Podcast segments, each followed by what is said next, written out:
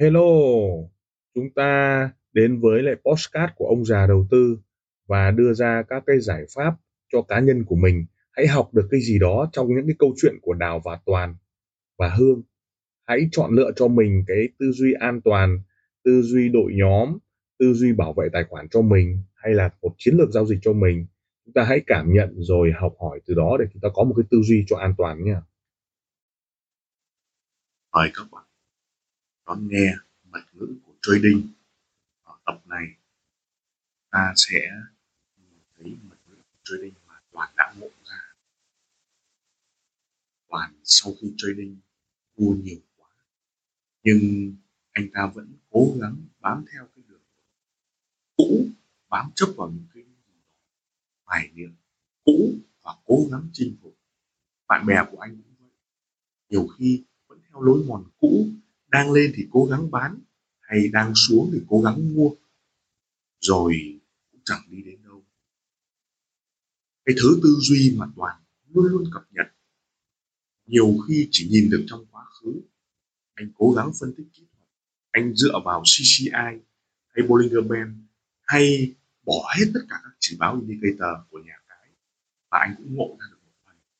Anh vẫn sử dụng các cái mô hình nến mà trong gần như không thể sử dụng bởi vì đã hình thành một thói quen. Toàn cũng hiểu ra khi anh đánh bóng bàn, cái tay của anh đã hỏng rất khó có thể lên. Anh không có năng khiếu, khiến cho việc đánh bóng bàn thay đổi tay rất là khó. Cái việc mà anh đánh bóng bàn và thay đổi tư thế để giao dịch cũng khá là giống với cái việc mà anh chơi thể thao đánh bóng bàn để lên được tay rất khó, đòi hỏi một quá trình hay là một sự thay đổi hay là một biến cố ngẫu nhiên. Và trading cũng vậy, tiền đổ vào nhà cái và luôn luôn nói rằng là thất bại là mẹ của thành công, nhưng việc thất bại nó khác hoàn toàn với thành công. Và thất bại của lần này nó lại khác hoàn toàn lần sau, và lần sau nữa nó giống như một viên sỏi. Hôm nay, ngày mai viên sỏi lại khác, hình thù nó không giống một tí nào đơn cử như có lần toàn vã euro, nhưng vàng lại ngược hướng với euro. Anh cứ nghĩ rằng vàng vào euro xuôi hướng, hay lần khác euro và bảng anh trùng, nhưng vàng thì lại không trùng cái sóng đó. Anh vã vàng, anh đưa ra những cái giải pháp và đào thấy rất là thương.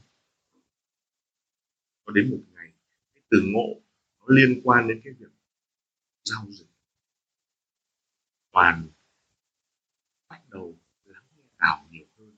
Đào chia sẻ với anh rằng từ ngộ trong phối, từ ngộ trong trading nó rất dị. Nhiều người phê phán ông già, nhiều người phê phán cái thứ tư duy là bán đáy, mua đỉnh cái thứ tư duy mà nhiều khi trong chứng khoán cứ nói rằng là anh đã mua cổ phiếu ở đạt đỉnh, nhưng họ có biết được đâu. Khi đạt đỉnh nó tiếp tục lên, và khi tham lam thì rất nhiều người sợ hãi thì người ta có tiền người ta lại tham lam tiếp. Khi bạn tham lam thì tôi sợ hãi và khi bạn sợ hãi thì tôi tham lam. Nghĩa là khi nó lên, ta sợ hãi không mua thì người ta lại mua tiếp nó người giàu của nó có thói quen. Và khi sợ hãi, bạn thấy nó xuống, bạn không dám bán thì người giàu người ta lại bán tiếp đó. Đó là cái thứ tư duy bán đáy mua đỉnh để vù của giá đà của nến mà nào chia sẻ với toàn.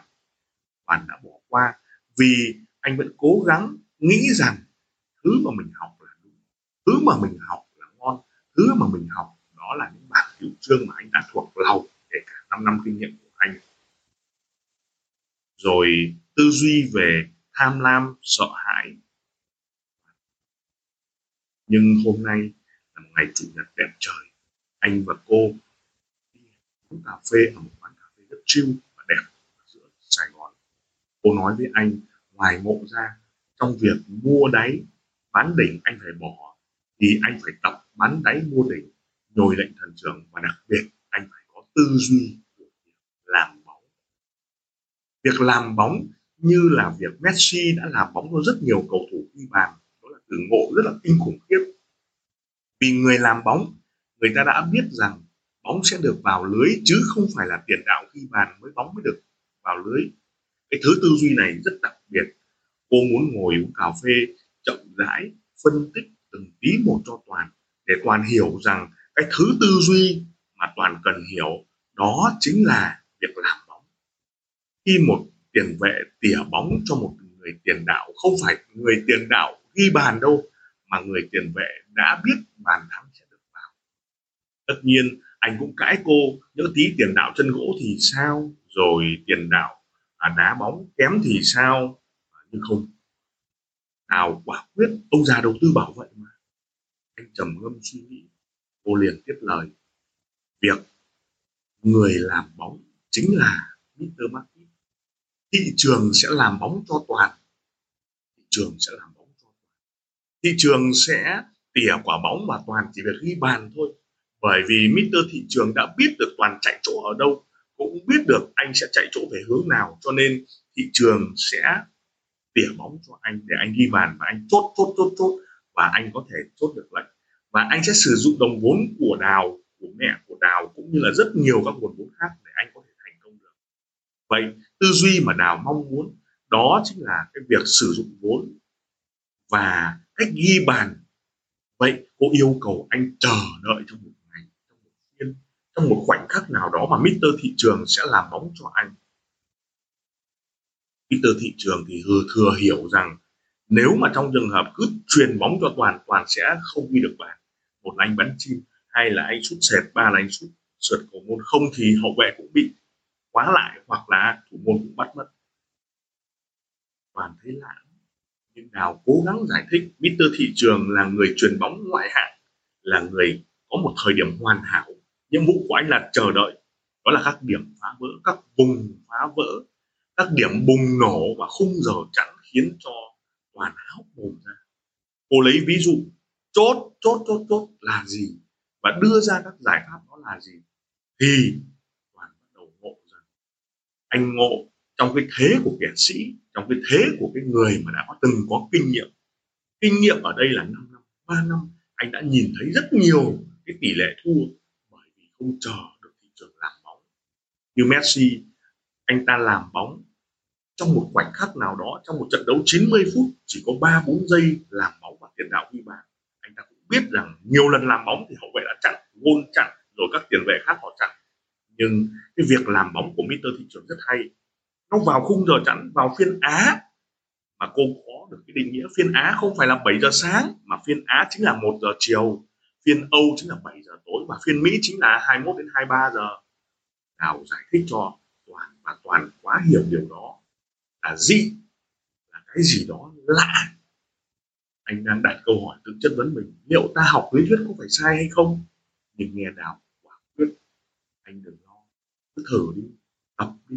Hãy thay đổi tư duy đi. Cái thứ tư duy đã ăn vào não bộ của anh. Đào quản sáng mắt ra anh thưởng cho à, cho cô một cái, cái nhìn thật sự là trừ mến.